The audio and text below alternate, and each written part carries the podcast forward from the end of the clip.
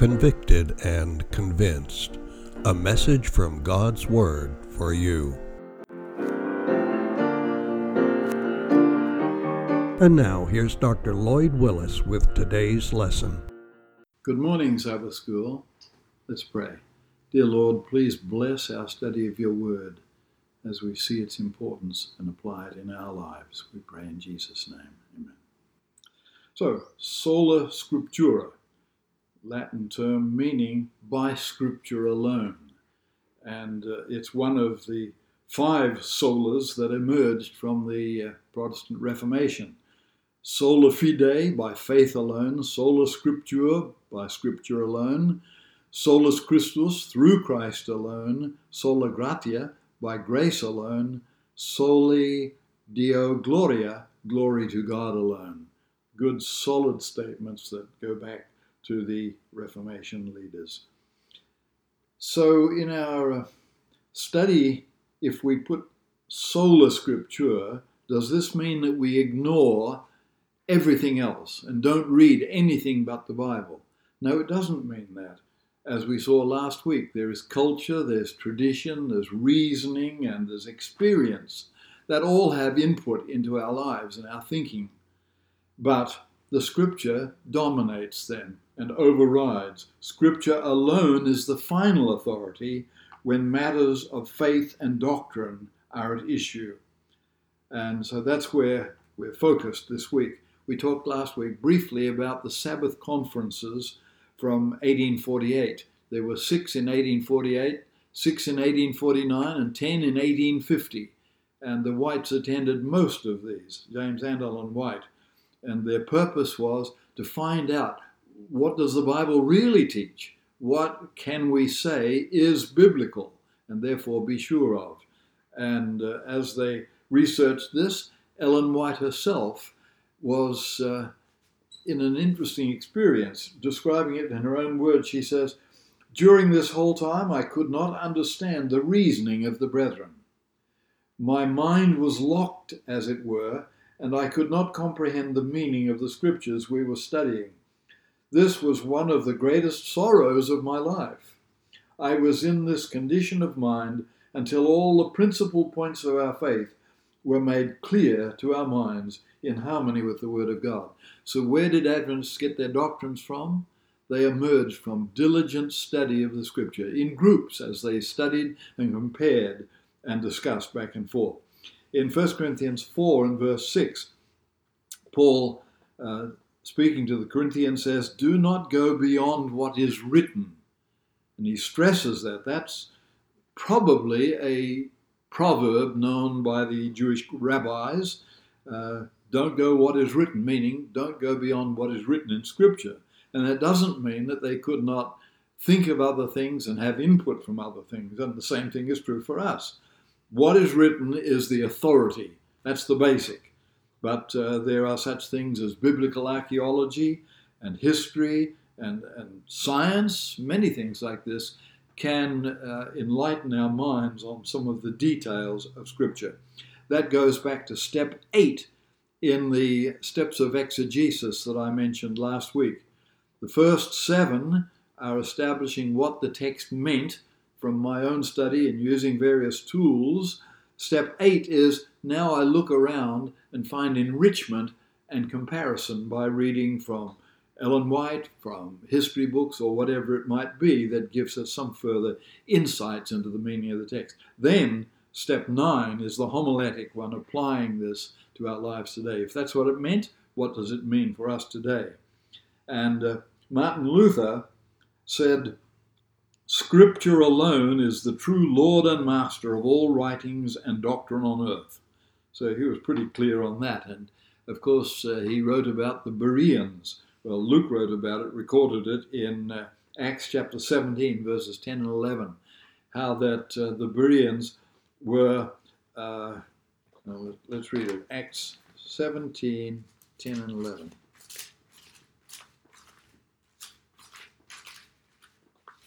Acts 17, 10. As soon as it was night, the brothers sent Paul and Silas away to Berea. It's not too many miles away to the west of Thessalonica. On arriving there, they went to the Jewish synagogue. Now the Bereans were of more noble character than the Thessalonians, for they received the message with great eagerness and examined the scriptures every day to see if what Paul said was true.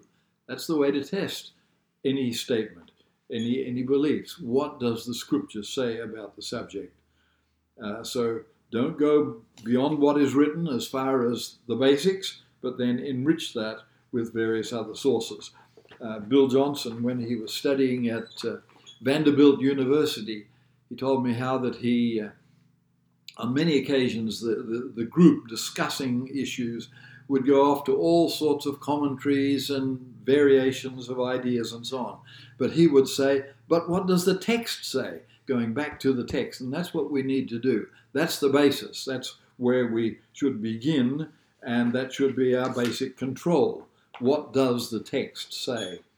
We also notice in the quarterly about the unity of Scripture, and that is amazing that we have these scriptures written over a period of about 1500 years by more than 40 writers, and yet it unified, with the basic truths emerging and, and not contradicting one another.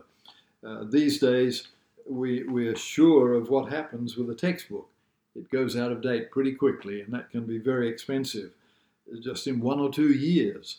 Uh, but uh, here we have scripture with all these writers basically affirming the, the, the, trustworthiness of the message of each other as they contribute and uh, as they uh, preserve the word that came to the different writers.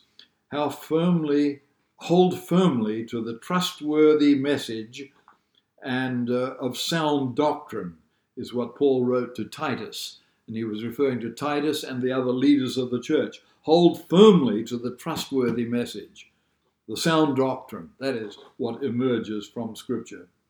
Jesus and the biblical writers assume the unity of Scripture, which is based on its divine origin.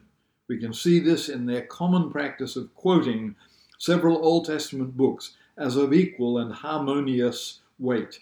Paul makes use of scriptural citations from Ecclesiastes and Psalms and Isaiah and so forth. The Old Testament is unfolded in the New Testament, and the New Testament builds upon the Old Testament. As such, the two Testaments have a reciprocal relationship in which they shed light upon each other. The unity of Scripture implies that all of Scripture should be taken into consideration. Sola Scriptura. All of it contributes different aspects on each topic. Remember that we mentioned there's a difference between systematic theology, where you gather up ideas from all over the place to support a, particular teaching or an idea, and it's legitimate to do that, providing you don't ignore the context of the statements. On the other hand, if you take biblical theology, you find what any particular book teaches and then you compare that with what another book teaches and analyzing them book by book. That's biblical theology, and in some ways, it's safer. If you take a statement out of context, you can prove almost anything. The Bible says Judas went out and hanged himself. Another place it says, Go thou and do likewise. So you can prove anything if you take statements out of context and just put them together. Another interesting aspect of the lesson today is the fact that Scripture is clear. The fact that Jesus quotes Scripture all the time as an answer to situations. He knew the Scriptures so well and took them literally and implied that they can be easily understood if you will just read them and be familiar with them. On so many occasions, you have in the quarterly uh, how uh, Jesus said, Have you never read what David did? when he and his companions were hungry, and so many other statements like this. Take it literally, it's pretty clear, uh, and read the clear passages especially, and then go to the more difficult ones after that. Um, it's noted in the quarterly also that the uh, early church had a, a, variant method of interpreting scripture that uh, was especially prominent in Egypt and uh, I think it was Origen there in, in Egypt, or was it Philo? Anyway, their, their view was on the allegorical nature of Scripture. And what they would do, they would they would read all sorts of mysterious things into the text that was not there in the mind of the original writer. For example, any time that the Bible mentions wood or a tree, that must be a reference to the cross. That's allegorical interpretation, and the church repudiated that. On the other hand, as especially borne out in the Reformation period, the alternate approach is the grammatical historical approach. That is, you let the Bible, you read it, study its grammar, see what it's really saying, and take that seriously. And historical, take it as, as a reliable account of what's going on. So the grammatical historical interpretation is where you let the Bible speak for itself. That's what we were just saying about biblical theology. Find out what the writer is intending in his particular circumstances. And uh, if you do that, you're on safe ground. Uh, Martin Luther, when he was uh, brought before the Diet at Worms, he said, I cannot recant because in my writings there are many quotations of Scripture. It's biblical material. If I recant the Scripture, that's heresy. And so he absolutely refused to do it. Now, in fact, of course, Scripture does interpret Scripture. And uh, Jesus gave us an excellent example of this when he was walking on the road to Emmaus that we mentioned the other day. This is in Luke chapter 24. And uh, as he was walking with them, they, their minds were opened to all the things that they'd missed. In Luke 24, verse uh, uh 27, for example, it says, And beginning with Moses and all the prophets, he explained to them what was said in all the scriptures concerning himself. And uh, if you look in the margin there, you'll see what various Bible translators or publishers have suggested as some of the passages that uh, Jesus probably quoted as he was talking to the disciples there. And then when it comes down to verse 44, same chapter, Luke 24, uh, he said to them, This is what I told you while I was still with you. Everything must be fulfilled that is written about me in the law of Moses, the prophets, and the Psalms. So he opened their minds so that they could understand the scriptures. That's the Bible interpreting itself, and Jesus showed us how to do that. Now, some have asked, well, what does this do to Ellen White? What is her relationship to Scripture?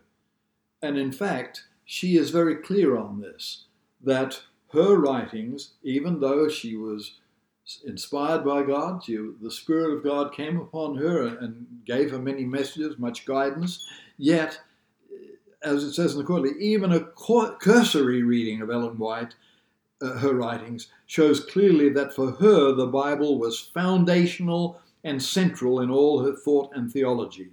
In fact, she repeatedly affirmed that the Bible is the highest authority and ultimate norm and standard for all doctrines, faith, and practice. In Ellen White's own view, her writings, when compared with Scripture, were what? A lesser light, leading men and women to the greater light. Her purpose was to uplift Scripture. And uh, as she says, these uh, are written to help you to appreciate and understand Scripture, but not to stand beside Scripture, to, uh, to supplant Scripture, to become a new Scripture. The uh, Holy Spirit guided her just as he, as he guided the Bible prophets. So the process was similar, but the purpose was different. And in her case, it was to point to Scripture and to help us to find the things that were so easily overlooked and forgotten. So, uh, how does uh, sola scriptura relate to the 28 fundamentals? The 28 fundamentals, that we're 27 or 28 as it is today, uh, are based upon Scripture, but they, they are descriptive the Adventist Church is describing these are the things that have emerged as we have been studying over the years. So it's based on Scripture, but uh, the Bible doesn't give every detail. For example, um, the Bible doesn't tell us that spinach is good for us and tobacco is bad. But it does give us principles for, for uh, upholding the body as the temple of God, which we should therefore treat carefully and enable our bodies to, to be healthy to the glory of God. How should we read Scripture then uh, from a, a, central position? And uh, I have here some suggestions that are similar to the nine steps that I gave you in exegesis, but this is maybe better from a point of view of an individual who is who is not a professional Bible student but wants to productively read the Scripture. Here are suggestions that uh, Jon Paulien has made, keeping the Bible as central in, in your thinking. First of all, never open the Bible before prayer and with self distrust. Pray because we need the guidance of the Holy Spirit, who, after all, is the one who inspired the Scriptures but also with self distrust. I want to learn. I don't know everything. And so I come, ask for guidance, and ask that the Lord will help me to find out, to learn things, to find out what is written there for me. Secondly, and this is a bit like the one in, in the other list, if possible, read in the original. And most of us can't do that, reading the Greek and the Hebrew and the Aramaic. But uh, there's an alternative.